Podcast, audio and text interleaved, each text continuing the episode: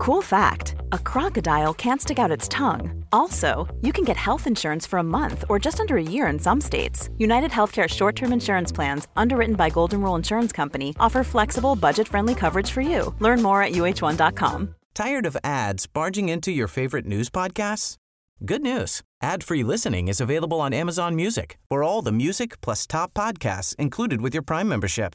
Stay up to date on everything newsworthy by downloading the Amazon Music app for free or go to amazon.com slash news ad free. That's amazon.com slash news ad free to catch up on the latest episodes without the ads. Hello and welcome to Redmen Radio, the Liverpool podcast from us, the people at the Redmen TV. That's a lot of uses of the word Redmen. Um, it's the fourth one. We're going to talk about Cardiff. We're going to talk about Huddersfield. We're probably going to talk a little bit about City and United, even though there might be some of you listening to this after that game's been played. But nevertheless, uh, news in a moment. But kick off first uh, because I am joined from clockwise from me around the table. Wow, Tom Dutton. Mm-hmm. Hello. ben Kelly. Hello. And Ross Chandley. Hi. Great. All very odd and unnatural. Thanks, gents. Um, Elliot Hopkinson. Uh, if you could choose one Liverpool player to be tattooed on your ass, who and why? Tom Dutton. Well, the pro- like for me, this is to scare anyone away, theoretically, Okay. because no one's ever gonna see my ass. no one. No one. No one, because I don't get it out. So I'm thinking if it, it was to happen, not through choice. exactly. So I'm thinking. I mean, maybe after that singing, you might get it. you might, but it's it's Virgil Van Dijk. It's gotta Okay. be him, like with a like a roar, a roaring Virgil Van Dijk. What, Looks with a like little speech to bubble. arse. No, it's not. I mean, he's facing away. Speech. oh, ma- no, no, actually, the- so, So you want Virgil face down on your ass? no, no, no, no. That's what I'm saying. I don't want. I want it facing away. Facing away. And this is supposed to, in your eyes, deter people from Yeah, wanting I- to be near your, your bottom. Even more so. The arse isn't enough alone. Exactly. That's what I mean. It's just it's a secondary measure. I mean, it's, Well, I mean, are you wanting are you wanting someone to get closer? Is that what you're saying, well, I've gone for Shaqiri. Why? In fact, because he's the smallest, and by the time the arse is shriveled a bit more, it'll disappear. But you why you can get it as big as as you want. Shaqiri. Go on. You could have it life size and it still wouldn't be that big. It's driving that way. Just be a pimple. Okay, uh, Ben. I've gone with Van Dijk, but for completely different reasons. I've just gone because I like Van Dijk. I mean, if I've got to choose, I wouldn't choose to have somebody's face tattooed on my body of all the tattoos I could have. But if if if I had to have a Liverpool player of the current squad tattooed on my body, on my arse, and that was a choice I had to make, I'd go with my favourite player, and it's Van Dijk. It's just it, I, why. I don't understand what on earth would possess me other than this question. Well, you're never going to see it, so does it matter? Well, I suppose it doesn't, but it's still my. I don't know. It, it, it's still my body. It's a hard, but it's a very hard question. Still I- explain to someone as well, haven't you? Yeah, Why, yeah. why have you got that? Because it was a just like- question on a like Well, podcast. no, you, but you wouldn't have to because you know when- you, unless you're getting it out. You, you, it's one of those things that you probably would act like people who've got knob piercings who, who actively look to whip them out at Yeah, every yeah. given opportunity. Just go, I've got me knob pierced. Look, it's fine. I believe you. Yeah. You know what I mean? It's not something I think you'd lie about. And if you did, then that's your, your own set of problems. Mm. Is, is absolutely fine. Um, I, I, I reckon I'd have to go down the route of. J- Anyone ever watched Jackass back in the day? Yeah, yeah. And Steve O basically got himself a tattoo of himself on him on him is, is, it on, his, is it on his back or is it on his front anyway but like something like just something hilarious so it's whether you go with like a full like massive laughing Jurgen Klopp Oh, okay. I mean, it says player in the question. Okay Well, you you could do you could do he a, was a player you could do a um, Bobby one with like a shine oh yeah oh you know so but I, but like the com- the comedy said does it come from being like it's Minya like or it's Moreno it's just something because look Karius I- trying to catch your ass. I'll be honest, like, yeah, it, but it's something like it's it's a, a hugely regrettable decision, no Yeah. matter who you get on there. So it might as well be a, a talking point, Yeah. and not like you know you you, you stop liking a player. Like you, you might go off, you might just might go off Van Dijk. You know what I mean? I know, I know it's unlikely, but you might, you, but mm. you might. You know, you, you can change on this. Whereas there's just Alberto Moreno. Oh, you just have a giggle, like you know what I mean? What the fuck have you done there? That's a really tough question. If I mean anyone listening, let us know who and why because I really struggled with this. Hmm. Um, yeah, let's know in the uh, comments. You could have Steven Gerrard, and then he, if you don't wipe yourself properly, it looks like you slipped on mud. I don't want to relive that. Brilliant. I thought we'd. I thought we'd. That was all. It was all now. put to bed. Robertson Yeah. slipped Taken, and slipped back. Have recovers. Robertson then? Have Rob- why? Because he's Because slipped. Because if he slips and Oh, he's right, fat and he gets Oh, mud okay. on him, but it's fine. Brilliant. Um, caught offside ran an article uh, at the weekend saying that Liverpool fans mocked the death of Emiliano Sala. Um, just to clarify, 100% not true. No. Absolute, complete and utter fabrication. Um, caught offside ran an apology on their Twitter, which basically was weak. it was. It, I, I um. This is the thing for, for, for me, Ross. Me and Chris just did a big section on our on our podcast this week about how look you can make mistakes in life, and particularly when you're working in an industry that's not particularly well regulated at all. Um, provided you know you you're penitent after the fact and you make you go to every you know length to to, to, to undo the, the thing and you you know and you, and you see to be better off the back of it. Then you know look we can all make mistakes and we can all move forward from them. It took them like they apologized and then it and then they still didn't delete the article. Now they have deleted the article but it's this point of if you uh, if you want to be a legitimate organization this is this is the difference between the press and not the press. And we give the press loads of stick and there's this notion that the press print lies and some of them do. They do. Um, but they are regulated such that everything needs to be sourced. If you're going to put something out in the media you need to have at least two sources on that. Oh, they had two tweets they to go off. claim they had two tweets to go off which again we're living in a world where Twitter's not a source No, it's not at all. It's not very forgiving either because once, like, even if they put that out, and you know, someone will always clip that up and screenshot it, and, it, and it's there forever. Is the problem? So, like, and if it ever goes out on ours, I, I question myself two, three times if it's something that I'm not sure of, or I'll, go, I'll come to you or, or Chris or whatever. They've basically gone for 15 minutes of fame, in my opinion, and gone, oh, we'll put this out, we'll leave the article up because you know we'll get all the link clicks of people checking out or what, what's going on.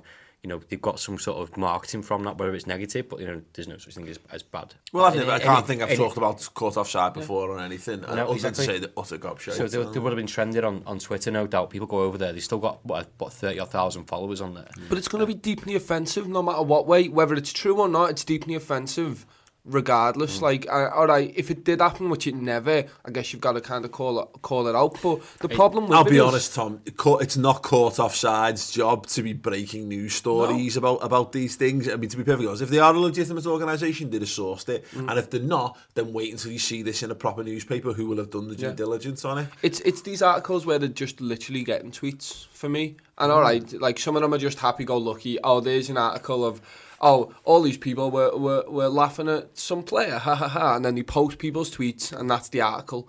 Fine. But when it's a serious mm-hmm. thing, you can't just post people's tweets and then go, well, what's our thoughts on this? No, that, that's not. Unless it's a respected journalist who's come out and that's how they're breaking the story. Yeah. But it, it's The a other joke problem is, is uh, we obviously we all know there's like negative connotations with some Liverpool fans, but we did a podcast about you can't brand the show Chelsea fans racist because they're not, Yeah. and they, they've ridden on that and gone actually we'll put something out, we'll make it believable because some something goes on Twitter or whatever. Well, it's, it's They've gone- jumping on the it's jumping on the, the hate of Liverpool fans. Uh, the- it's, it's that, and I, and I don't want I don't want it to be like almost if we're we're.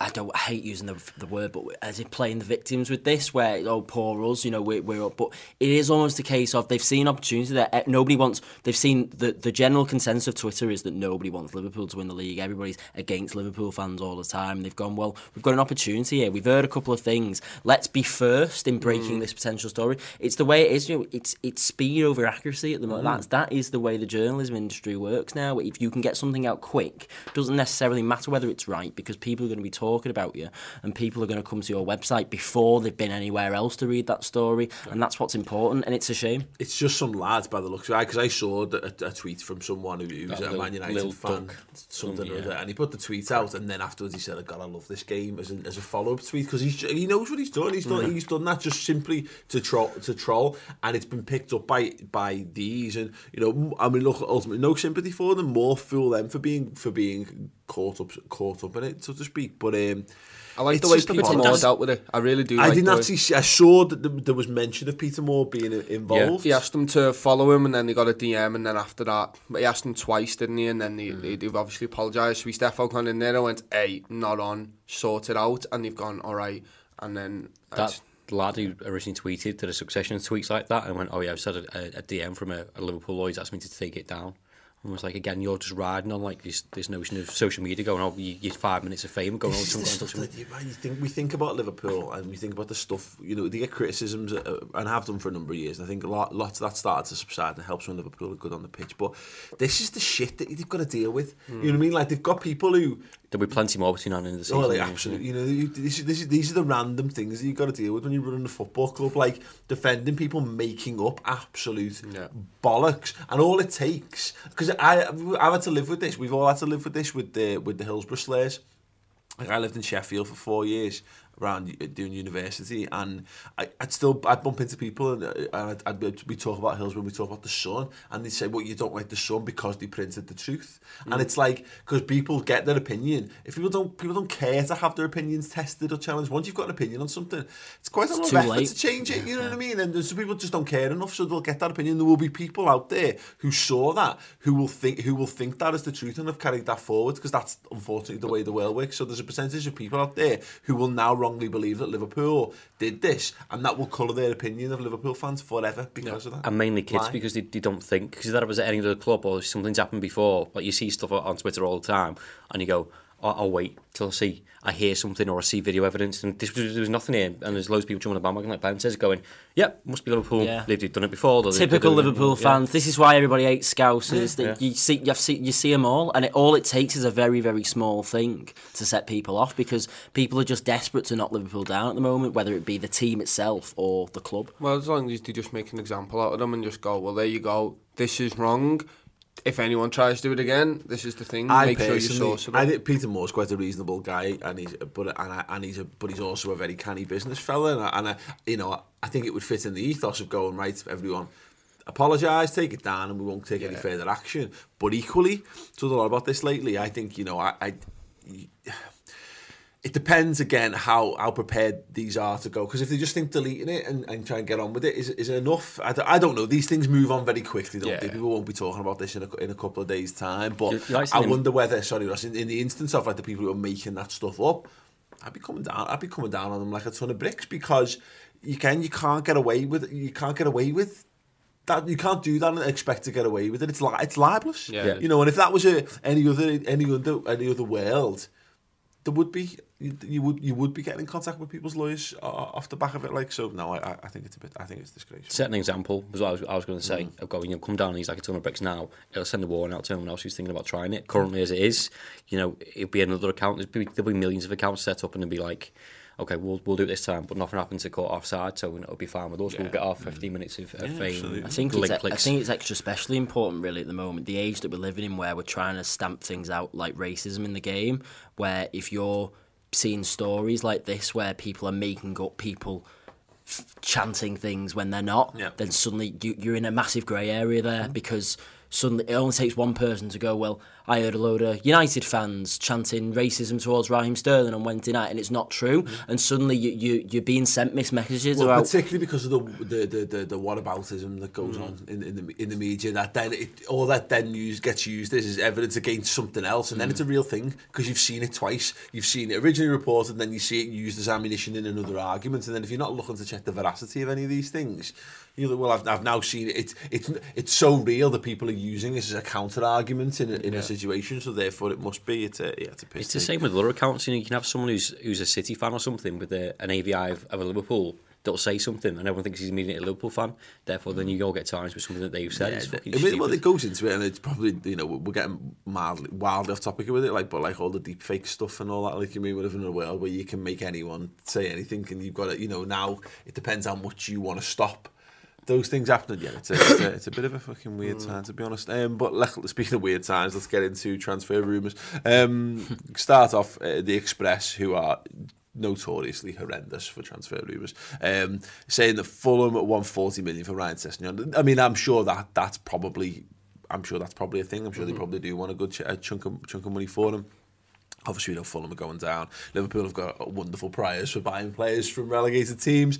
Um, Spurs are the ones I think the Spurs fans all think he's he's nailed on to come to them, but he's not been great this season. I don't think he's, he's set you know he set the league alight like we maybe hoped he would. I've kind of forgotten he existed, to be Mm. honest, for large parts of the season. He's just not he's not been on my radar at all. I mean, he was one of the players coming up where you thought, oh, here we go. You know, this is going to be.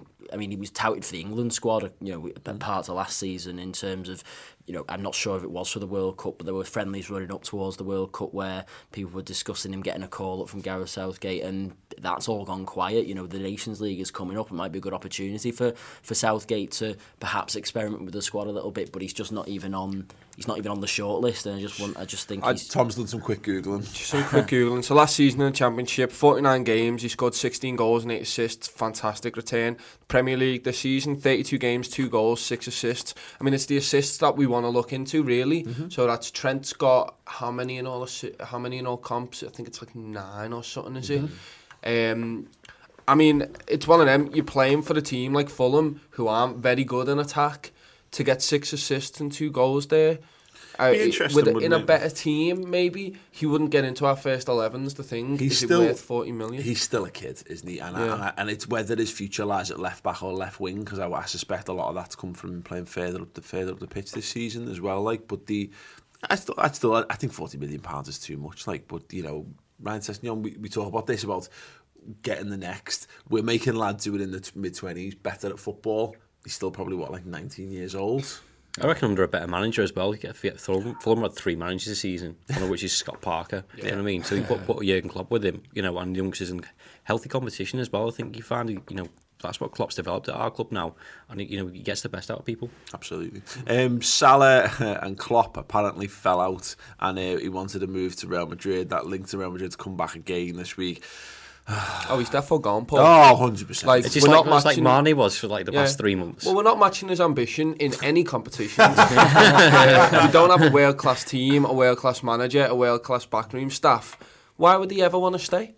no. Because he can't take the penalties, Tom. Yeah, there you go. Well, I want to speak we'll about talk, that We'll later. talk about that on the Cardiff section, definitely. But um, now this is complete and utter horseshit. Complete and utter horseshit. And I love the fact that we we were talking about pre pre recording, but it was it came from the original Fallout thing, came from AS, and then it's, it's it, I can't remember what Salah's age is. It Ramy Abbas, is it? Uh, and he, he basically tweeted, "I see the talking out of the uh, AS again," which is just.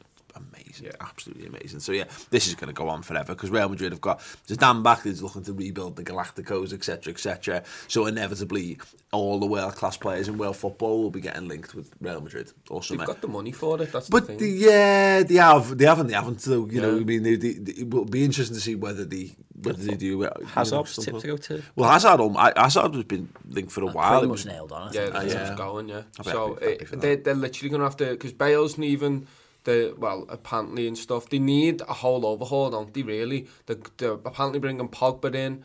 There's, it's going to be a great team. Did It's going to be a fantastic summer for them because they're going to bring in some good players.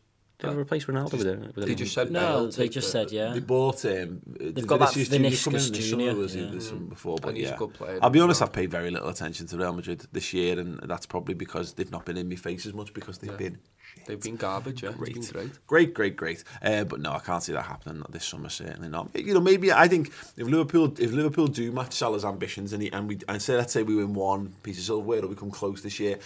I think you know you maybe get another year, mm-hmm. and then conversations start to be had about whether players want to move on because it, it, works both ways. Weirdly, is if you don't win anything, players start to get itchy feet and think, can I go elsewhere and try and fulfil these ambitions? But equally, if you win everything, You're in the spotlight. aren't you? well, no, but also you go, well, I've done that now. Where's my new, where's my new challenge? So you know, players. Well, players Messi's not move done it, has he? Me- Messi's dis- Me- Messi's not come to that conclusion yet. True so- enough, I know, but that and that's the that's the that's the ambition for Liverpool, isn't it? Is to be a point where as long as you're in the top two teams in England, easy as that is to, to, to be, yeah, Um, then what's the point? You're just swapping you're swapping countries just for a change of scenery, aren't you? And that's that's when it comes down to it's just a bit warmer in Spain, isn't it? it's just a bit more, but the food's a bit better and the and the weather's a bit nicer. Even if we win the, the league and the Champions League, just just big up the League Cup to him. Oh, it's prestigious, the best thing in the world. Stay for that, mate. Be fine. Yeah, that's Jordan Henderson, Yeah. how important it is. um, right, Sam, Robbie Fowler has been unveiled as the new Brisbane Roar manager. Congratulations to Robbie Fowler. Fair play. He'll keep him at the house, won't he? I'm gutted we're not going to see him at the LFC Legends game, or maybe he'll fly over for them. Well, but I had, stop a, Steven Gerrard's actually managing a proper team. Like, you know. I, I had a quick look. They've uh, they've got 18 points in 26 games, which puts them ninth in the A League. They're not very good. okay. Um, and then Ross checked. when he was trying to get last season, this season stats. Mid mid table. with the mid-table last season. Given there's only ten teams in the league and the ninth, yeah. Well, but uh, if there's no relegation, then it's a perfect thing for them just to be like, oh yeah, I'll just have a. just have a think it's. Rob, Robbie Fowler's one of them, isn't he? I, like he's my favourite. He's my favourite footballer ever, basically. Uh, favourite Liverpool player, certainly, just for because he, he was just the idol when I was growing up. Um, but no one looks at. It's weird how no one thinks about Fowler in terms of in terms of being a manager. Be interesting to see how he gets on with it. I mean, I can't. It's not the it's not the well trodden path to go to the A League and then end up as Liverpool boss, of course. But um, He, he played over there, didn't he? he did, yeah. So um, so he, I think he said he, he, he, his family enjoyed the time over there, and fair play. I, I, I wish him all the best. I think he's he's reached that point as well. I, haven't had a brief chat with him the, the other week that he, you know, physically, you know, he, he always had injury problems anyway, and like the legends stuff, he can't he can't really play too much football now anyway because it just hurts him too much. So the managing thing, he's wanted to get into management for a while, and he's obviously somewhere nice and warm, and, and, and he's happy, and he's probably getting paid a fair wedge. So yeah, all the best to Robbie Fowler. Um, the Red News Roundup show is coming up on the website this week. I, I believe Steve will be in back in to that. If not, I'm sure we'll figure it out. But yeah, uh, the redmentv.com for all of that stuff and a whole lot more as well. All the things in and around Liverpool and transfer stuff gearing up for the summer as well. Right, um, before we crack on and talk about Cardiff when Liverpool won handsomely slash 2 0. Um, we've got a sponsor this week. It is Tokyo time. We've got some caps on display on the table for our video viewers. Um, Tom's just making a sort of hat putting on motion there. Um, Let's go fishing. yeah. So can we just point out, like again, this, uh, do watch the video version for all this. Of course, if you listen on podcast, it's, it's it is very hard for us to describe things. But Tom is wearing the sumo camouflage cap Yeah. at the moment to go with his camouflage shorts. Yeah. and I'll be honest, I think you look amazing. I mean, I'll take it. I don't. I don't suit caps or camouflage. I disagree on three-quarters. both counts. Anyone else? I think No. no. I think you look okay with the cap on. No, I think you look Yeah, okay. yeah. You look, you look, you You look, look like you like, just- a young boy willing willing to learn about the world. With You look like you're just that off missing some yarn from your mouth I and a spit bucket. I'll be honest, I don't wear caps at all, and I've been wearing them around the office. When when he first came in, I'd mm-hmm. just stick one on, and then obviously have to take it off when I'm playing pool because you can't see over it. Yeah. But actually, I, I quite like turn it backwards. Exactly. But then I look too cool. Oh right. okay. Too cool for pool. a, ska- a, a skateboard just appears in my hand whenever I do that. It's really weird, actually. But, uh, I'm not a fan of caps, but I do actually like them. It does suit you. I've said, I've said this before. uh, You know, there's some people. Some people suit all caps. Some people suit certain Bailey types of suits caps. caps. And I must admit, they, they, they're the kind of, kind of caps.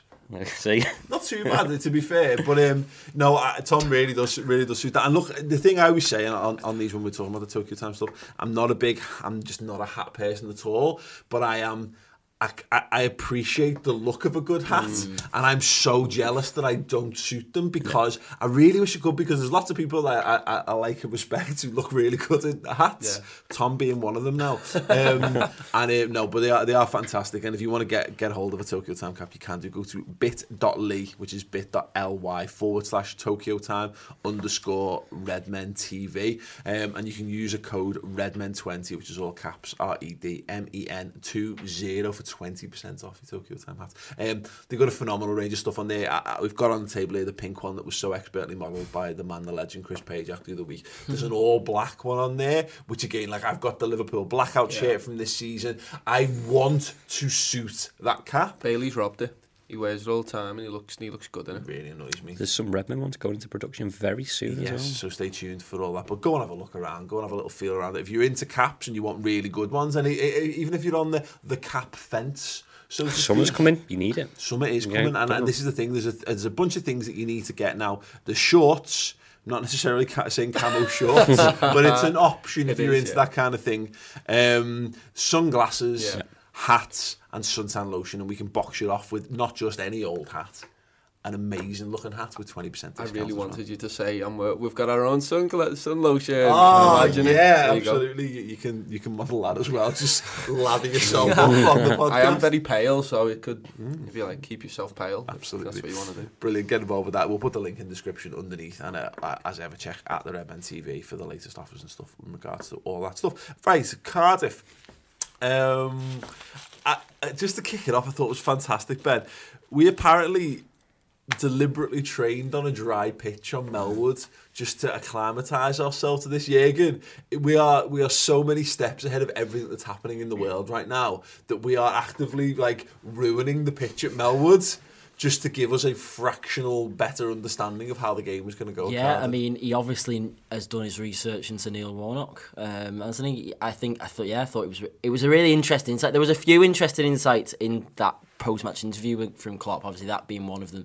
The other one being the um, the corner routine that the players basically figured out themselves, yeah. which I thought was brilliant because if the players are learning on the pitch, then that must make a manager's job so yeah. easy.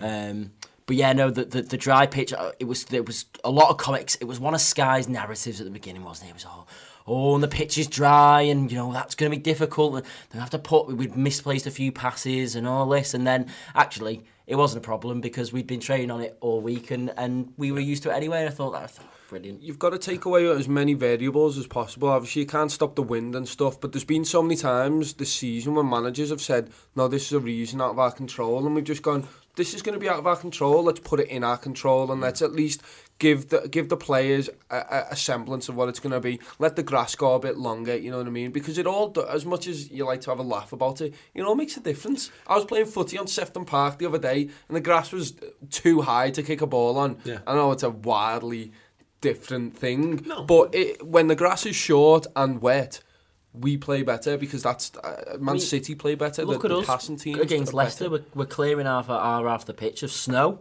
because we know that it could potentially have given us an advantage. Yeah. I mean, we, we didn't go on and win that game, but Jurgen Klopp's tell, it's just it's just little things. That no, we didn't have do. time to do the other side. Oh, didn't we? Was that was that was that yeah, the, yeah. was that the way it was? Uh, prioritised. Yeah, yeah. yeah. Like, but no, but this is the point. Marginal gains are the thing, and that's where we're at now. We're, you know, people might people might be shocked by that or whatever, but like I think we've done this on the podcast before. Liverpool have two Anfield pitches. They have the pitch that's literally in Anfield, and the company that provides that pitch has another pitch, identical pitch on their like their home offices or whatever that they replicate how it's been torn up from the from the game before, so that they can monitor how the pitch works for Liverpool, so they can they can identify how it works and how it runs and all, and all that kind of stuff. We don't think about these things because we still got this whole football is a really simple game of 22 lads kicking a football and the one who scores the most goals. And it, while at its fundamental, you know, best, it remains that way there's there's levels of inception happening around the, around modern football that we're, we're not we're not yeah. privy to. So I know I love the fact that we just yeah I'm not sure we necessarily need to mention it, but I also like the fact that we've just done it just to just for a bit of needle. Just like they've tried this and, and fuck them and Warner come has got all his other stuff like oh well Jurgen you know Jurgen wants to try being being me as though Mainz Football Club never existed. I know. so this Mainz used to like train in a park, mate. Yeah. I'm sorry, but Cardiff, as much as you might think, for some reason, Cardiff, shit, it's not. It's not Premier not. League team. They've got Premier League, all right, maybe maybe Championship level um, facilities. Like, eh, there's so many clubs around world football where they're like, I would love that many backroom staff. Yeah. I would love to have a kitchen that we can use instead of bringing our own sarnies. Yeah. You know what I mean? yeah. So, um, yeah. Do you know what is a small margin? The fact that he's centre half, a Liverpool fan wanted him to win the league, and he gave away a penalty and missed the header. I love that. That's, that's a small margin. Love that so much because he was yeah. terrible, wasn't he? But he, he came out like last week instead of wanting Liverpool to win the league, yeah. then proceeded to do that. That header was unbelievable watching that back. Uh, he completely misses that. I was saying on a man of the match, I think Sadio Mane puts him off. He obviously loses him Someone to was reporting, uh, he got a finger on it, yeah. Oh, wow. Yeah. yeah, fair enough then. Fair play if you yeah, did, like we, we, we deserved that win. To be fair, mm. I mean shaky moments, but you've got uh, again you've got to ride your luck in this. You've got to. And we, um, we um, created enough, I think. Yeah. For the I mean, I was, I was I wasn't on the final word or anything like that. I think in the first half, a lot of games this season, I've sort of sat there at half time when it's nil nil and been itching to change something. But we'd created enough for me in the first half for me to be like, this will come. Uh, you know, if, yeah. whether we change something or not. Obviously, the Firmino chance is the one that you should be taking the first half, but then you know, as as time goes on, I'm thinking we're, we're going to create more here. that was always the difference. For like even a season ago, like we'd struggle against low block teams, but yeah. we wouldn't create anything. It was just frustrating. It was going going round and round and round, and now it's like getting through. Burnley yeah. away two seasons ago, and we, we battered Arsenal first game of the season, and we went to Burnley and we got and we got beaten. It was literally a game of us just knocking it round the edge of the area and trying random pot shots and hoping something yeah. went in. And this is the thing: the only fear was and it was something you you were kind of saying while we, while we were watching the game, Tom, is that it might you know we've created we've created these chances. The fear is that we might like not just continue to create but not score. And the re- the fe- the reason that fear exists is because a Liverpool team a few years ago used to be like that, and that's what all of our fears stem from. Mm. Is that a different Liverpool side at some point in the past did something that if it was this Liverpool, if it was that Liverpool side, it, it might be a tricky situation.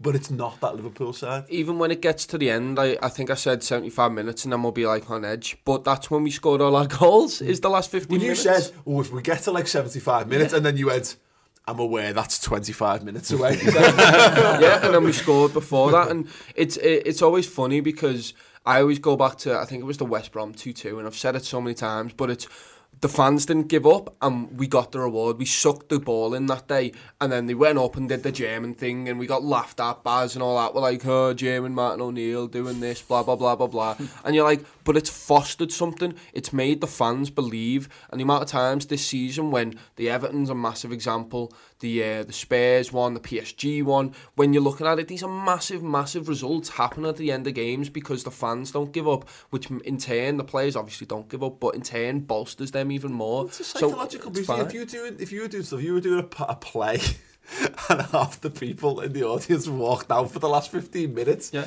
Are you gonna give it the bifters? Like, I mean, I don't know. Maybe you would. Maybe that's the mentality, but or whatever. But there would be a, th- a feeling of.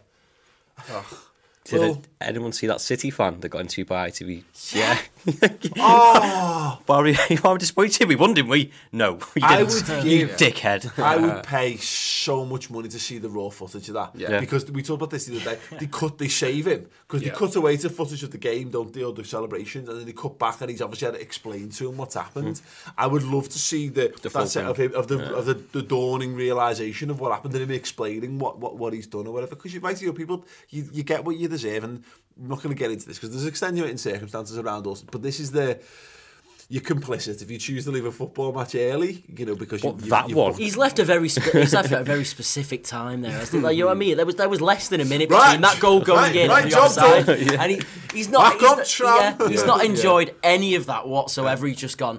Well, that's that tram crew's gonna be mad, and straight away, and he's just got. It's a ve- that was a very short window. It was very Semi-final celebrations or tram. hmm. Yeah, I mean, I can only imagine that he just missed. He literally missed the. Goal. I don't know. It, it happens. There's some people who, who who have to, who, for whatever reason, like trains and all that. Yeah, yeah. Do have to leave before the game until they don't, Don't get home. No, I know, I know, and I, it's a constant bugbear, a bugbear of mine because it's like it's like I always say about like this. If Liverpool kicked off a game kick off at two o'clock in the morning, which they do for loads of Liverpool fans, and it, all respect in the world for people who, who adapt their lives around that, hmm. I wouldn't.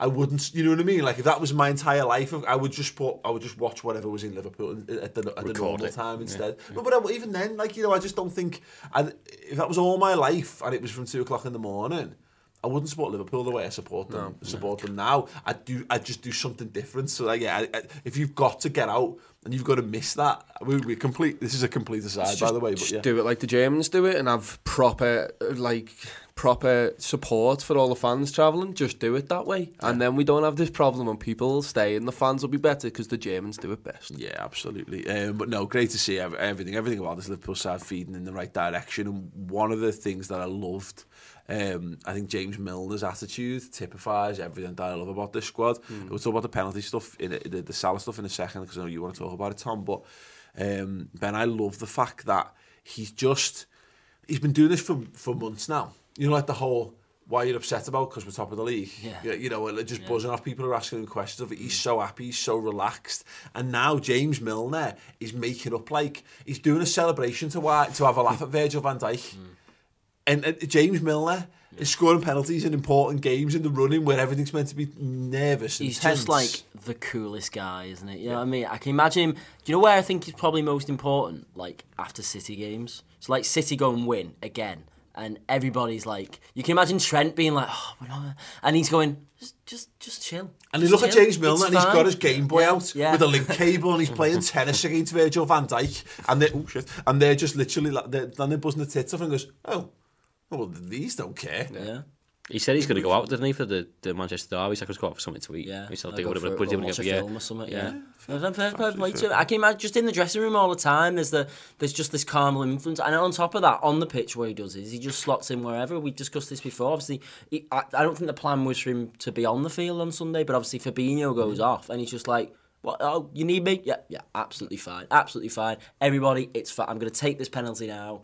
And I'm going to slot it away. I, I, I'd have put me out on him to score on, Sat- on, on Sunday, that penalty. He got asked about pressure, didn't he? And he just went back to well, I played that QPR game with City won the title three two. He Said this is this is nothing, and I was like, okay, fair enough. But it's that experience that comes into mind. But this like, is this is the thing I've been talking about for, for years about how you build a winning mentality in a squad when you've not won anything. Is that your older lads who've done it.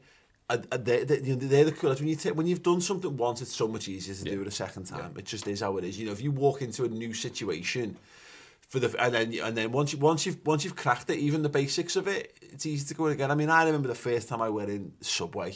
No idea how that place worked. I thought you go somewhere else But once I once I figured it out that you know you tell them the type of bread and Yeah. then you go through all this kind of stuff, all the fears, all the fears melted away, and now I can buy Subway like a fucking champ.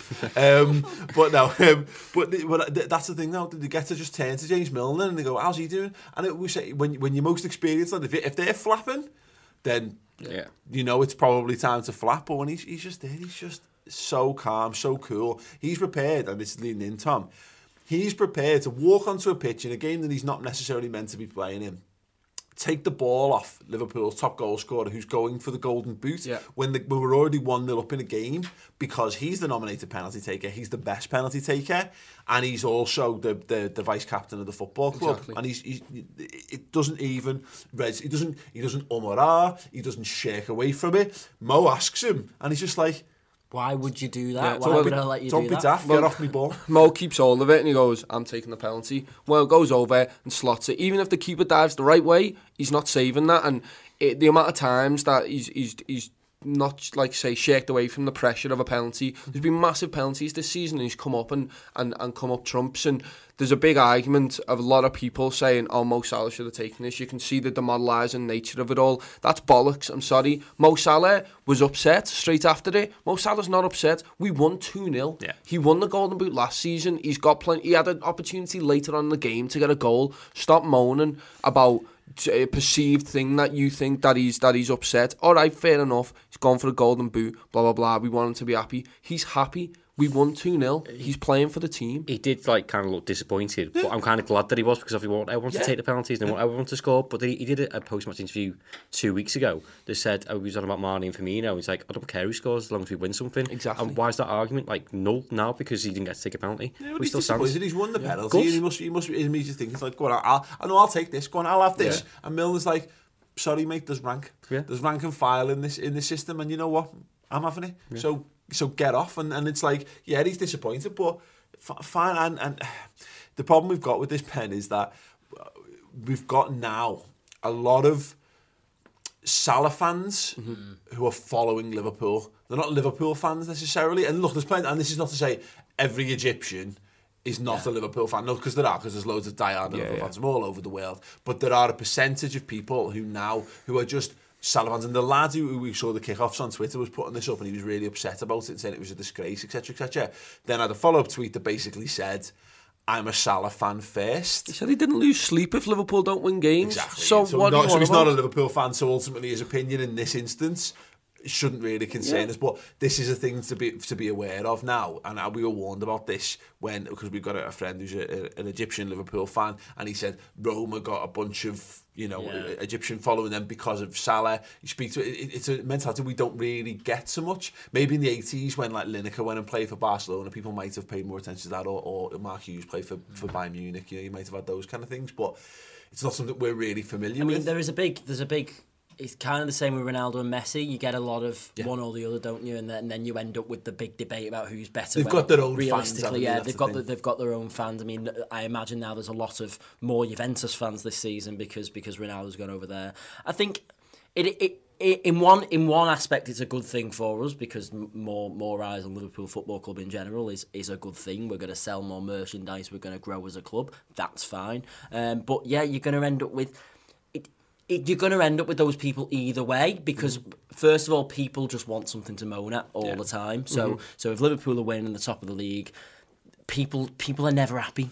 People just people just want something to to be upset with because for some reason that gives them a purpose in life. Mm-hmm. Um, secondly, yeah, it, it is one of them. like, there- look, There's loads of there's loads of Hazard fanboys who think that he should be getting Player of the Year, and he he- he's not. He's not player of the season, is he? He's just not. And but people have a bias towards their favourite mm-hmm. players. It's just it's just the way ju- it's the way modern football fan bases are. Yeah. You can't moan about Jordan Henderson anymore. You can't moan about Buvac. You can't moan about FSG. No, Just yeah, find yeah. the tiniest thing. and Go. Well, Salah didn't take a penalty. There's a problem. But this is the thing: is it's it's hard to differentiate because you know again it's a it's an unusual situation for us to mm. be in the in, in this boat where you're right the Messi Ronaldo kind of thing when you're a global superstar.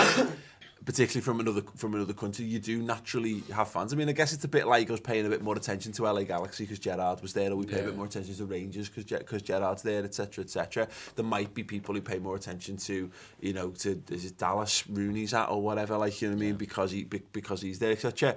We don't really get that culture in the same way. Like, I was speaking to an, um, an, an Israeli fella the other week who, like, Yossi Benayoun, big, it was a big deal for Yossi Benayoun to be, and you, you'd pay more attention to the games that they, they were playing in because you just would. And it's, again, this is why we've had things like people, loads of cri extra criticism of Mane when it's yeah. like Mane's not passing to Salah because all the people who are, who are Mo Salah fans just want everything to revolve around him. I think I think it's really fucking weird. I mean, it's it's one of them where it's literally just the fans talking about it, which is something I take half from. The players don't care. The players at the end of it, Mo Salah might have gone, I wanted to take that, and James Milner's probably gone, well, look, next time maybe you can when we're 3 0 up, but look, I had two, and Salah will have gone, yeah, no, fair enough, James, nice one. Salah's probably not thought about it since. No. And the thing is for us, No, he's not. Exactly, yeah. The thing is for us because we've also got this stupid Klopp Salah fallout nonsense story that's broken.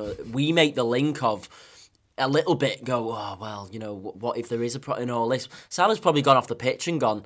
Oh, oh yeah, yeah. Would you want to take the penalty? It's all right. I'll, I'll, James might not play on Friday against Huddersfield. I'll, I'll take a penalty Yeah. then. He, he- he gives, he gives earlier on in the season. Salah gives a penalty to Firmino for Firmino to have his hat trick, and you go, well, little show of hands. A penalty. It's a penalty. Last kick of the game against Wolves to get to win Liverpool the league title. Who, who would you rather have take the penalty, Salah or James Milner? Oh, if Miller's on the pitch, then James Milner. be Hands up Milner. for James Milner. He hasn't missed a penalty in the league for us.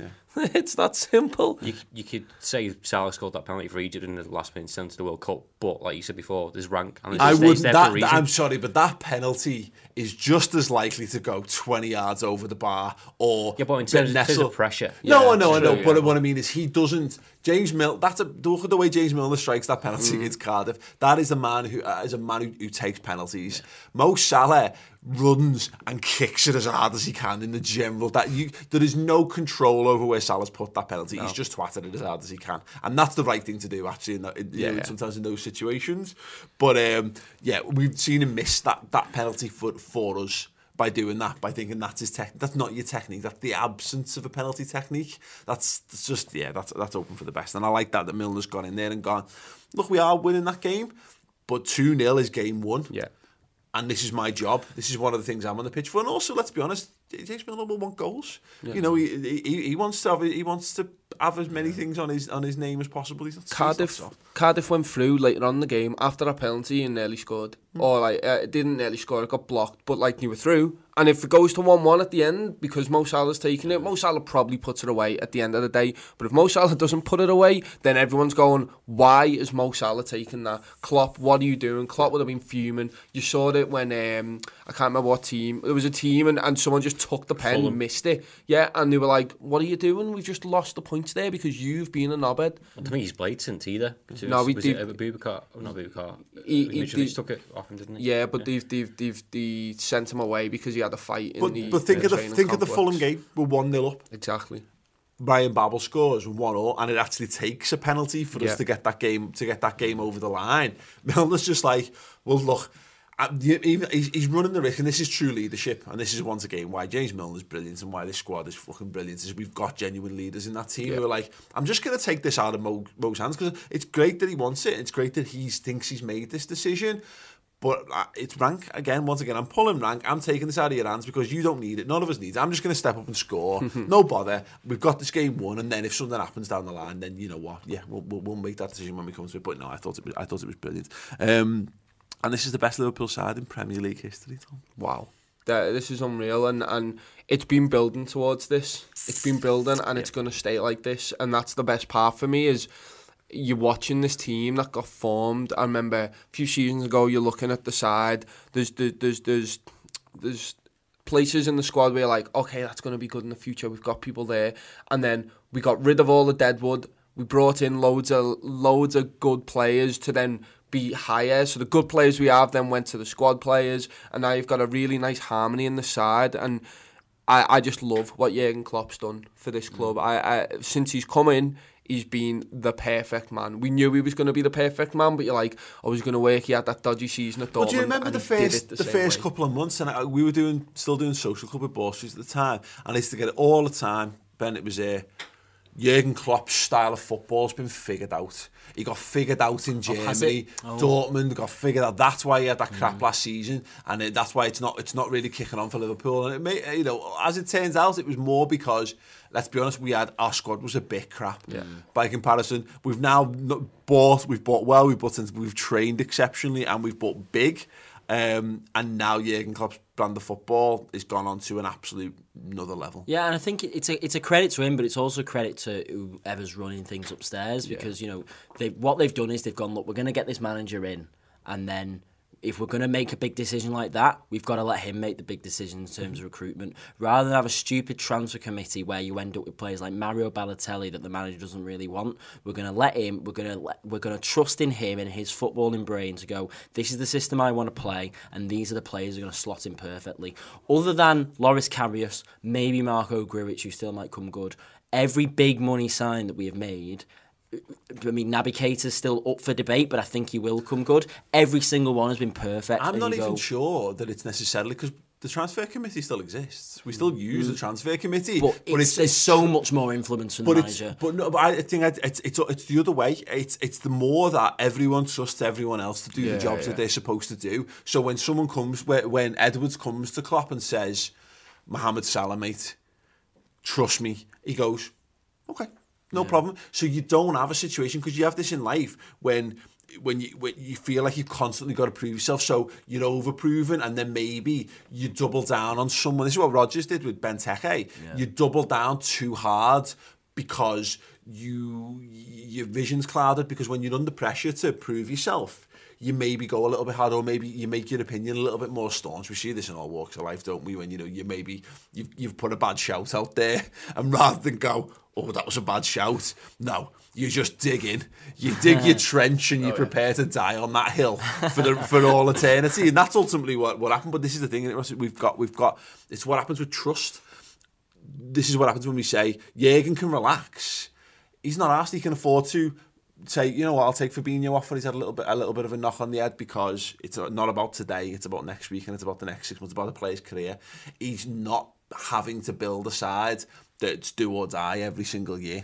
Yeah, it's, to having a squad for the first time, it's quality and depth that I don't think I've had in my lifetime as a Liverpool fan, to be honest. I think even when you go back to you know 13, 14, we had a good 11, 12, maybe the others, but then you look on the bench and there was nothing. Mm-hmm. Now we've got the, the, the ability to say, you know, what's the best midfield three? And you No come idea. with, exactly, you've got no idea because it depends on who you you are could playing. have, for, you could answer. You could ask that question to all four of us, and we could potentially all come up with four different answers to that We, we're question all going to say Fabinho, Hendo, Naby, right? right now. Co- currently, yeah. Well, exactly. But the, but the point but then- is, I think then it- Gini's in there, isn't he? Instead of Naby, so you go. But, with it. but last season, at this stage of the season, if one of them got injured, you're like, Christ, I'm relying on Adam Lallana, like, as you did in the, in the Champions League final, who wasn't up to speed. Now, if someone gets injured, you can go, well, oh, perfect example on Sunday, you know, Fabinho comes on, gets injured, I'll just put Milner there instead, fine. If he gets injured, I'll put Shaqiri in there. we were talking about Adam Lallana three weeks ago, Tom. We were all made up to see him back in the side, and mm. there was a question. He was in our best midfield all of a sudden, and now he's back to being sixth choice. He's not on, wasn't on the bench on Sunday, was he? And he can't stay fit enough to be any higher up. No, back, but the point, the, but this is the point though, isn't it? Is that there's a lad who's, who's we, we, if you drop Lallana into our team at any point between now and the end of the season, no one will bat an eyelid anymore because well, we know he's good enough. You can talk about the squad and that, but I, I want to I want to talk about the first teamers because a few seasons ago, maybe even last season, oh who's world class in this team? We maybe have one world class player. I can say Alisson's probably world class in terms of top tier hmm. goalkeepers.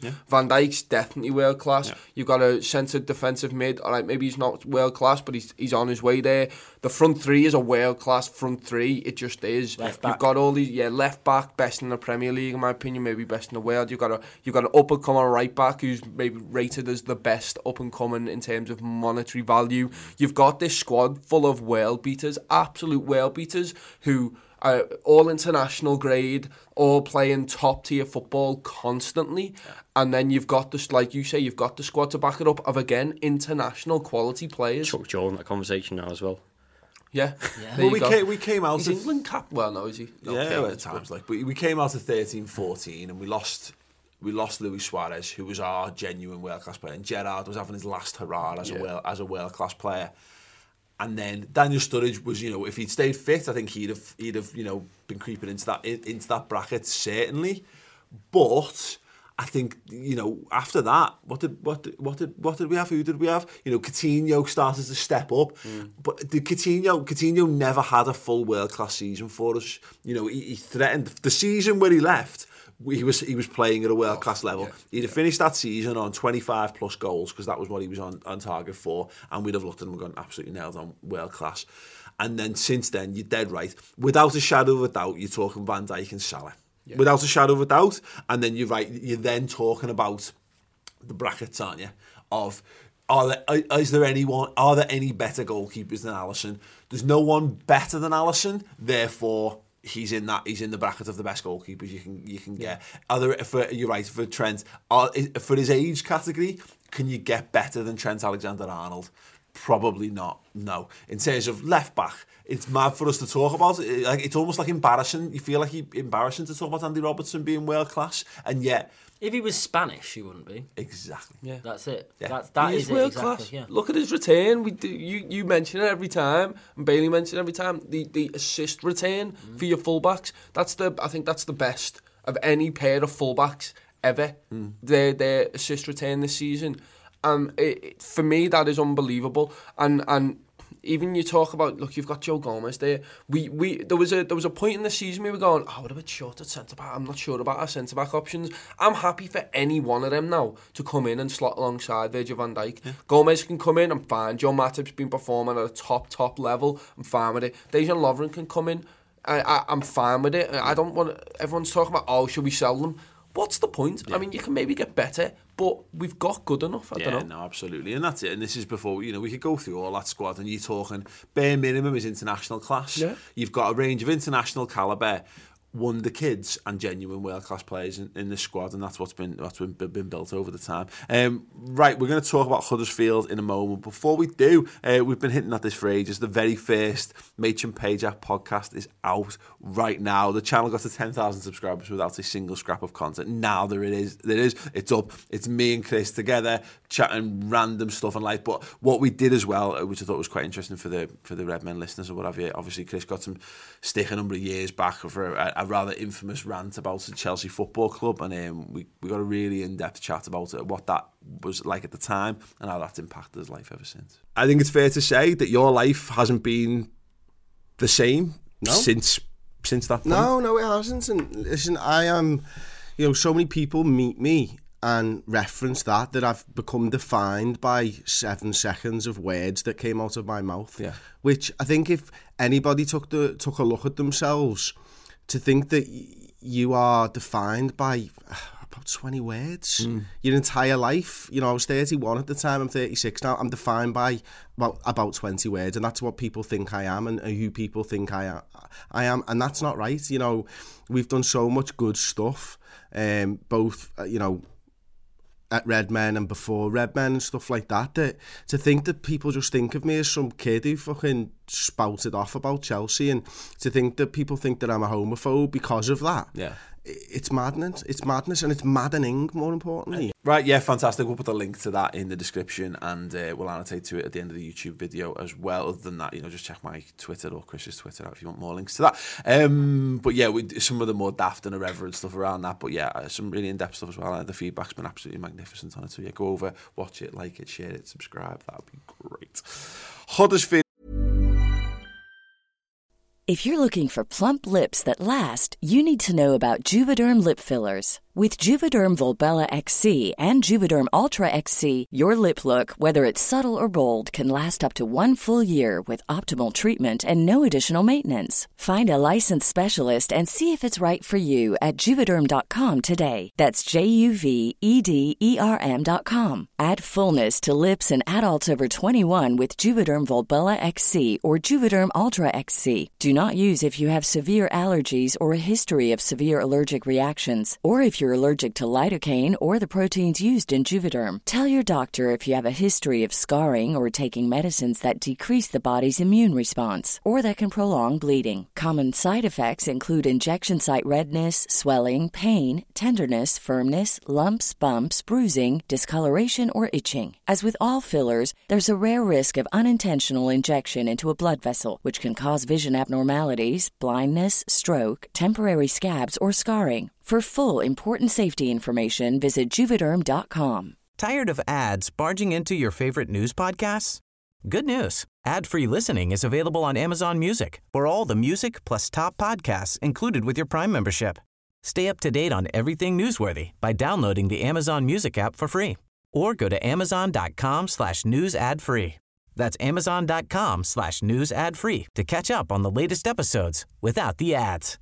Millions of people have lost weight with personalized plans from Noom, like Evan, who can't stand salads and still lost 50 pounds.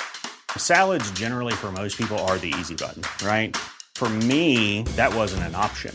I never really was a salad guy. That's just not who I am. But Noom worked for me. Get your personalized plan today at Noom.com. Real Noom user compensated to provide their story. In four weeks, the typical Noom user can expect to lose one to two pounds per week. Individual results may vary.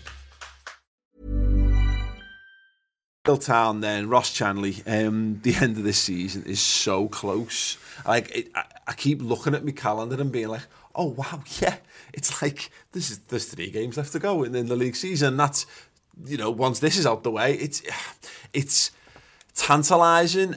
Obviously, we're recording this Tuesday Tuesday afternoon, so obviously Man United City. But we'll chat a little bit about that. We can't go too heavy on any of this stuff for people who are listening after the fact. But um, I don't think that game for a start should have any impact on how Liverpool approach this. The simple fact of the matter is, regardless of whether City drop points or not, Liverpool need to continue to be relentless. They need to just go get Huddersfield, get them in a headlock, beat them into submission, and walk away with three points. Yeah, I think it's a case of just getting job done, isn't it? The way that Huddersfield have been playing, the way we've been playing, it should be no contest, mm. but you can't let complacency creep, like, complacency creep in mm. even. Um, but I think that comes back to that mentality. You're complacent with that sentence. That is, yeah, about James Milner. what happens, live yeah. and proof. um, you know, we've developed a mentality of, of not being able to do that and just saying, you know, we need to, got a job to do.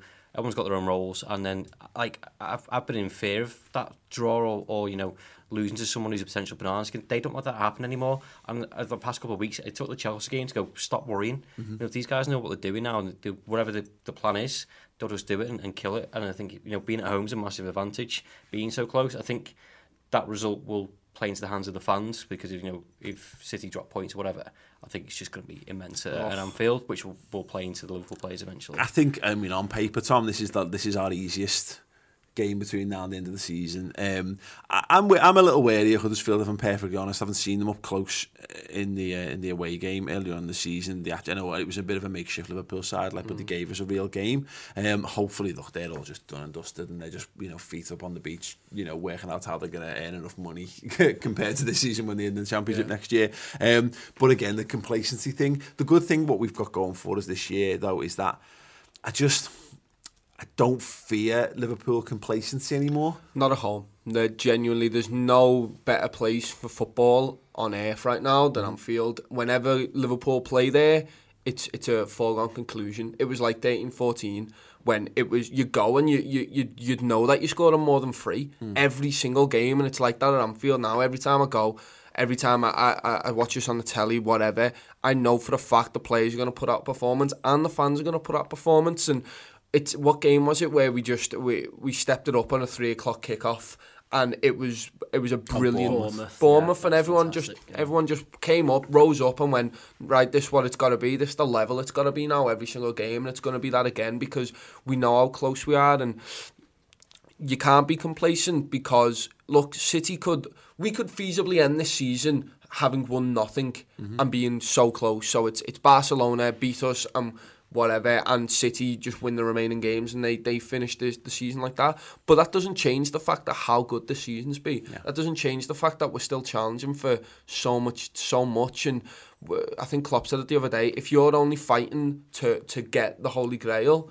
Then what's the point? You've got to do it because you're better than yourselves. Yeah. I think Anfield, regardless of what happens at the end of the season, is going to be just the same fortress, maybe even better next season because of this. Yeah. It's all a building process. That's what it's all been. Yeah. You can't be I- upset. I was on the I was on the train back from the Southampton game, Ben, and I got chatting to a, a group of lads who were all Oxford United fans, and they were mm. all on the way up to watch them play Walsall in like a League One relegation mm. battle, and they were all just like, I mean, the funny enough, they, they had, they had a, a, great knowledge of what was going on with Liverpool, which maybe tells you how you split your attentions a bit more. But, the, you know, I, I, I, often think about fans of, of, of, clubs outside of the big, you know, the, the, the, big things, the big fights and what have you. And if it was all about the Holy Grail, as Jürgen kind of said, you know, saying, it, and how people sort of seem to dream that it is, no one would watch. No one would watch any other football clubs. You wouldn't go. You wouldn't play footy yourself. Mm. You wouldn't take a football to the park Yeah. because what's the point? Because you're never going to win the Champions League. in the Exactly. park. Yeah. you know what I mean? It's like Just a waste of bloody Well, time I mean, going to the park with your friends, it's, isn't it? It's it's like I've been keeping up like similar. I mean, because I'm from Wigan, and yesterday I've been keep following Wigan all season because yesterday they secured safety in the championship for the first time. You know, they've been going up and down for the last few years, and it's like. It's all perspective. That for them is massive. That is the holy grail. To just just to finish 18th in the championship is is that what it is for that club? Because if they'd gone down the season, they don't have the money. They'd have been in League One for. They wouldn't have come straight back up. They'd have lost players, and for that, it's all, all about perspective of. That's just that's just where we are at the moment, but for for for the likes of I mean you know Everton it's uh, you know the sev- seventh at the moment is the holy grail because it's got a potential Europa League and you know after after a, an up and down season that's where they want to be it's just it's just depends on where you want to be as as a fa- for us right now where we are the holy grail happens to be the Premier League Yeah. but that isn't the case for everybody else It's one of them, isn't it, Ross? Is that you know, uh, there's now enough. There's enough of a bank of evidence that this Liverpool side are not the Liverpool side of oh 2003, and they're not the Liverpool side of 29, oh, 2009, 2010, or 14, 15. The ones where we come really close and then we, we, we fall apart.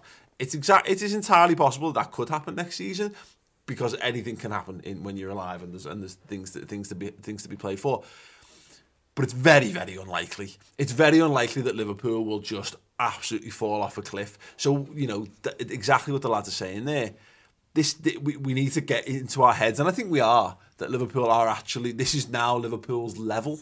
Yeah. You know, we are going to be one of the top two or three teams in the in the Premier League at least for another couple of seasons and hopefully beyond. And if we manage to secure a Premier League title in that, then we get on that society that we get on that cycle of winning that I always talk about and I mentioned earlier about how you winners te- you, your older winners teach your younger winners and your new players come in and mm. you develop a culture of winning.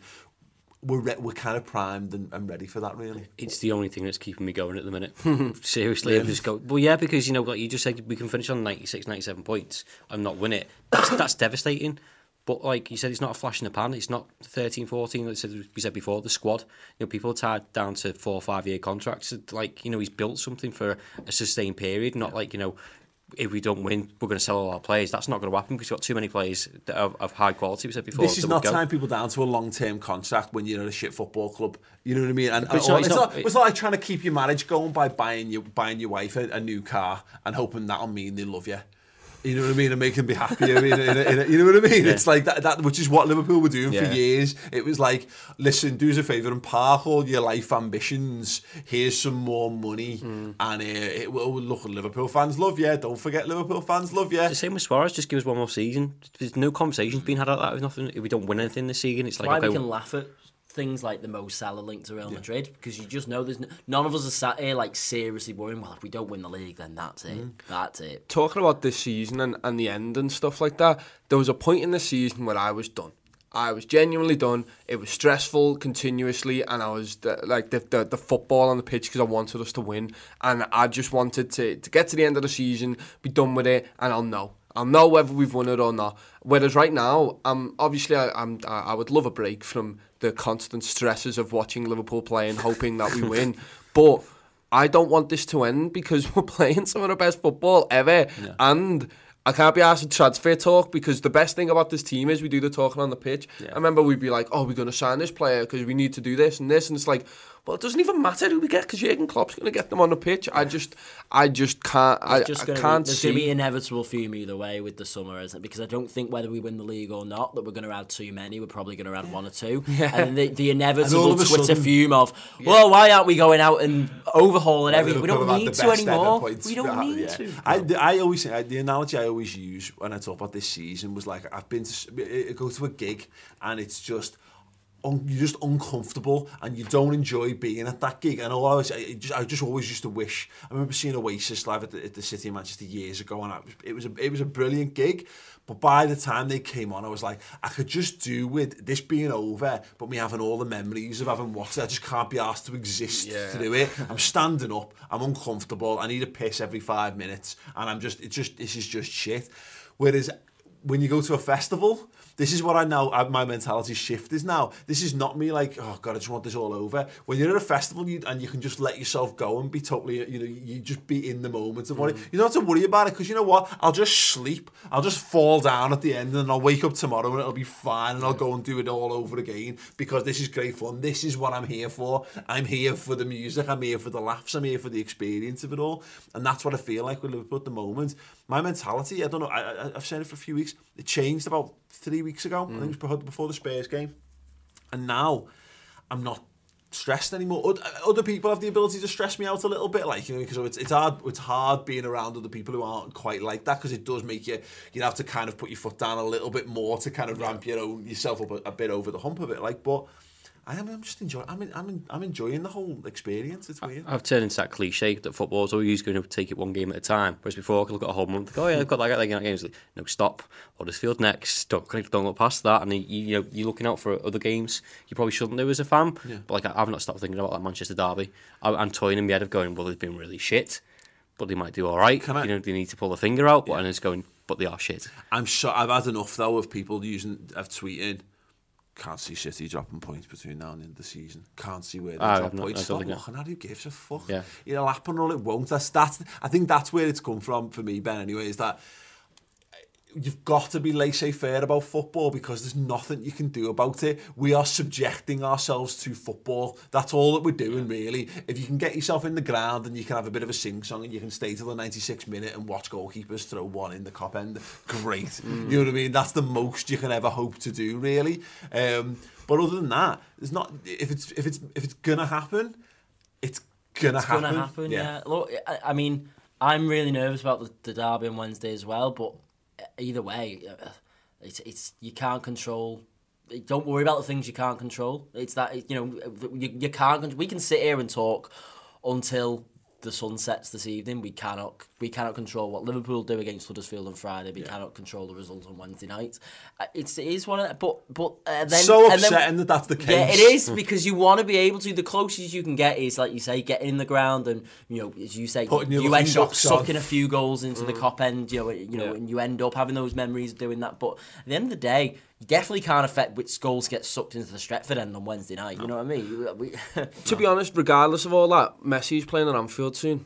Lionel Messi is playing at Anfield. I'm not even nervous about that. No. I'm just excited Uh, because they, again, I, don't- I, it the doesn't Champions feel. League a free hit though, isn't it? It's a bit more like Yeah. it's a break because when, when we played Bayern in February, I was a, I wasn't nervous for those games. I was like, well, I can watch these games. If we go out, then that's that's not the main priority. That is the event with Barcelona. It's like when Lionel Messi's coming to Anfield. If we go out, then It's it's, a like, but it's a test. It's Yeah, and it doesn't yeah. mean that I'm wrong about Liverpool being boss because we've proven we're already proven we're amazing. You know, we got to the final last season and that wasn't like uh, you know a flash in the pan. That, you know, we, we've we've come back again even better this year. If Liverpool lose to Barcelona, it's because you've come up against a really good team. I mean, unless they absolutely wipe the floor with us, and in which case, I'd still probably look at it and go, okay, what what are all the lessons that Liverpool will learn with that? Once I've calmed down, you know, because I'll be upset if I have to watch that watch that, of course. But I don't think that'll happen. I just think that, and. Uh, we, we it's it's going to be so we've missed this. This is what we've missed. We haven't watched. The last time we saw Messi, he was a child mm. just making his way into the senior team, and Alvaro Arbeloa absolutely pocketed him in the Nou Camp, and it was glorious. And that was like. 12 years ago 12 years ago you know we've missed messi we've missed his him being coming up with we've missed being able to test ourselves rightfully test ourselves against the best teams in world football. We haven't been able to experience that. We have watched some of the worst football in the the, the continent of Europe has had to offer both being produced by ourselves and other by travelling to the fur- Yeah. furthest reaches of the arse end of nowhere to watch football clubs. I just don't care about as snobby and as elitist as that sounds I don't care about FK Rabotnicki. I don't. I'm dead sorry. And I, and I you know I'm I, you know whatever um Think of who we've got to see this season. I got to see Neymar in the flesh. Mm. With there was Ronaldo last season. There was Mbappe. There's all these players that at some point in your life you want to be able to say, "I watched them play in the flesh." And you're right. It's been so long. We've missed the progression of these fantastic, fantastic players. And now there's fans of Barcelona who are going to go. We got to see Mohamed Salah there. We got to see Virgil van Dijk play. That's the level we're at. And this is Jordan why. Henderson, James Milner. Joe Matip. yeah, yeah, it's it's it, it is fantastic, and uh, again, you you're singing the praise of these players, and I'm gonna be gutted when the season finishes when we've won the, the Premier League and the Champions League because I, I'm not gonna get to see them for the whole like four months, But three be- months. before that, but before the Bayern Munich draw, there was a thing doing the rounds of being sports and you're outside the Nou Camp. And I, I put it back out the other day. And he said all the Barcelona fans don't want Liverpool in the Champions League because that's a team that, that they fear. That's what how far Liverpool have come in a short space of time. Absolutely right. Um, brilliant. Yeah. So yeah, keep keep smiling, everyone. It is just this is this is this is what it is. You know, we this is what we've been gagging for. What we've been we've been aching for. Yeah. All these years, and it's not just you know since we since we last won a trophy. It this is like a culmination. Even when we won the European Cup in 2005, we weren't this good. We were nowhere near this good. That's why we laugh our tits off the fact that Djimi Traore got a Champions League winners medal and Vladdy Smicer and Milan Baros and Djibril Cisse. These lads have become legends and they're not they're not even fit to lace the boots of the legends that went before them. And yet, you know, now, you know, we've got an option, we've got a, a, a chance to make some of these lads live absolutely live forever and they will they will fully deserve it as well. Um, and if they don't do it this season, then they'll do it next. Um, right, a couple of questions before we wrap up. Sam Harrison, um, who is one of our subscribers to the redmentv.com. Um, who is the most famous person that you know of that has a Redmen TV account? Do any players, ex players have one? And weirdest interaction with a subscriber? Now, the most fake, I, I couldn't think of any because there's plenty of like ex Liverpool players who follow the Twitter accounts. I've no idea who, if anyone subscribes to the channel to the, to the website. I don't know. I don't know that, but I, I don't know why it occurred to me. I, I, I, I know why it occurred to me. I got on this day on Facebook that the lead singer from Creed started following us on Twitter about four or five years ago or whatever. And I was like, oh my God, the lead singer from Creed follows. How fucking random is that? Christian Rock Yeah. in. The best of the best Iconic Christian voice, Rock. yeah. absolutely. Um, any, you seen any weird ones? Well, subscribes to the website. I know one. It was Lucas. Does he just, does he actually? Yeah. There you go. I'm happy with Yeah. that. Yes, I think that's good because we obviously interviewed him last. And he wants to last check week. we've not made a prick of him. So, Yeah. yeah. what's the video? Um, but there- there's literally loads on Twitter. Yeah. Like, well, Lucas watches the Man of the Match podcast that He does, comes yeah. out every single game. We sign he always, Ross. com- he always Does comments. does he say All the daft best bit- does people he, does he comment that the, the beans on toast? yeah, yeah. yeah. Well, if, if you're wondering what that is, you've got to watch it. Yeah. So you know what I mean. You're missing out on um, quality, quality content. Yeah. Yeah. Um, okay, Dan Owen, what's your favourite guilty pleasure film? Is it one that maybe the kids put on that you end up more interested than them? I'm sure Ross can relate to that um, more than these two. But yeah, go on, Tom. What's The your guilty? What's your guilty pleasure film? Hercules. Hercules. That is one of the best He films. said I- that so definitively, and it just wasn't the word that I was expecting you to say it's at all. genuinely fantastic. I watch that any day of the week. I we went, me and Si went round to my mate's house, and uh, I, we put it on the telly. And Si had never seen it, and by the end of it, he was like, "Yeah, it's not a bad film." That and Si doesn't like my film recommendations. Hercules, the the the um, animation version, is one of the top films ever made. The game's brilliant as well. Is it Is good? it good? Yeah. PS1. Yeah.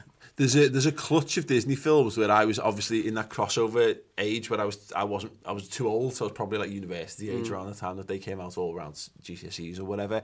And they're really good. Hercules and The Emperor's New Groove Yeah. are both are both really really good, but they're never thought of as being the classics because it was like you had that renaissance of Aladdin and then um, Beauty and the Beast and Lion King, and then they were the ones that followed. Like um, Mulan's one of them as well, I think.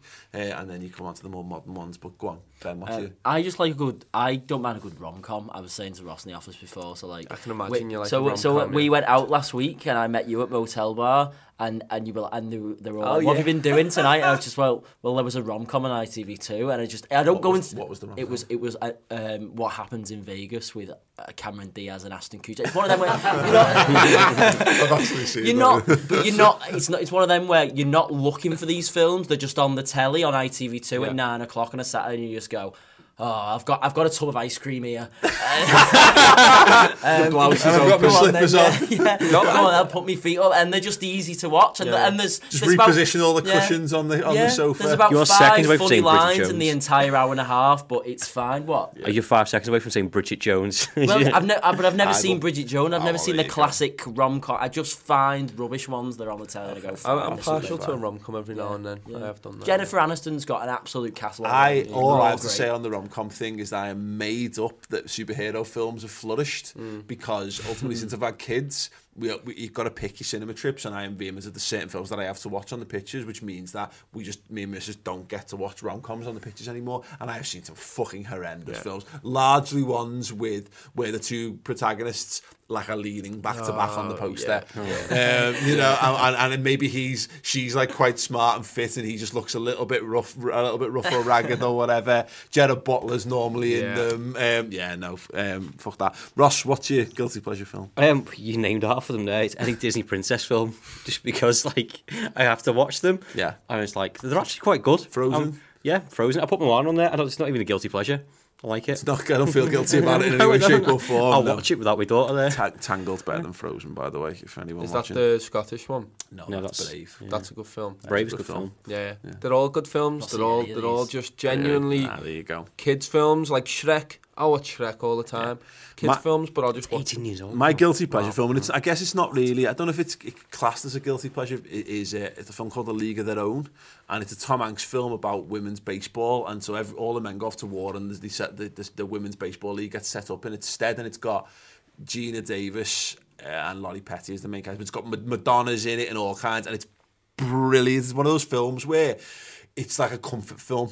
I can watch it at any time. You can throw it on and just you just get lost in it. It's brilliantly produced. It's it's it's, it's a proper forgotten gem. But yeah, that's probably that's probably up there. The only other one is Last Action Hero with Arnold Schwarzenegger. But I can't watch it anymore because I loved it so much as a kid that I'm scared that if I watch it now, I will realise that it's terrible. Um, and, I, and I'll ruin a, a, a a priceless part of my childhood for doing it. So It's a classic though, to be fair. it is a classic. It's not. It's like one of it's that clutch of terrible Arnie action films after It's Terminator a 2. classic Christmas film though, isn't it?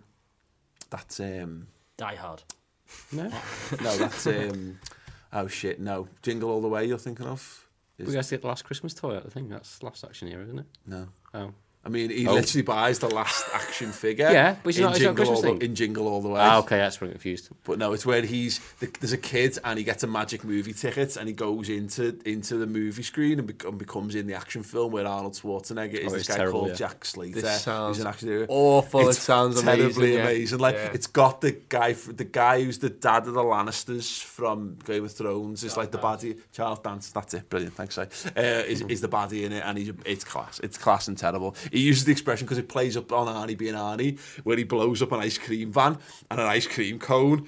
Basically kills a guy by stabbing him through the back of the head, and he says, "Iced him." It's a cone of phrase.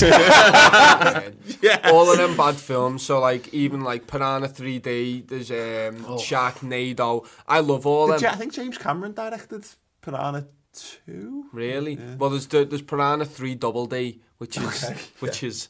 I mean, don't watch Quite it. It's, something, it, it's terrible. quite They're all anything where you watch them and you're just like that acting is some of the worst acting ever, and you can sit there have a bevy or whatever and just sit there and laugh at how much these taking it serious. It's great. Oh, what's the um, Deep Blue Sea. of Yes, what a film. Yeah, absolutely. Lake Placid. Songs that have got like where the, the actors in them make songs for the soundtrack in them, like Men in Black. Yes. I think we miss that. We miss that culturally. Where, where is that? Where is that gone? Like, I mean, I suppose we're going to get it back with the new Aladdin live action, but nevertheless. Um, Mm. I think right. it's just Will Smith. Yeah, that's it. We need Will classic Will Smith. I'm trying to be a proper actor, Will Smith. um, right, we're going to be doing the bonus Q and A straight after this one with more of your questions and more of this kind of random biff. But yeah, uh, we've got. Would you rather have hands for feet or feet for hands? Uh, what do we think of the club selling standard and elite shirts? Um, who would, who would be the perfect current Liverpool players to replace me and Chris on Redmen? Other sports that we follow. Uh, if we could kick one current and one ex-footballer square in the nuts, who would it be? and a whole lot more. So if you want more from this, go over to the redmentv.com and sign up. Uh, as mentioned, uh, if you want to watch me and Chris's first podcast, the Machin Pajak podcast will annotate at the end of the YouTube video as well. So click through and watch that. Other than that, guys, thank you very much. Thank you very much for watching and for listening. Walk on. Have you ever Googled your own name? Prepare for a shock because your personal info, including addresses and phone numbers, is all out there. It's all harvested by data brokers and sold legally. Aura is a personal digital security service that scans the internet for your sensitive information and provides a full suite of privacy enhancing tools. For a limited time, Aura is offering listeners a 14-day free trial at aura.com slash safety. That's A-U-R-A dot com slash safety to learn more and activate the 14-day trial period. Tired of ads barging into your favorite news podcasts? Good news. Ad-free listening is available on Amazon Music for all the music plus top podcasts included with your Prime membership. Stay up to date on everything newsworthy by downloading the Amazon Music app for free or go to amazon.com slash news ad free. That's amazon.com slash news ad free to catch up on the latest episodes without the ads.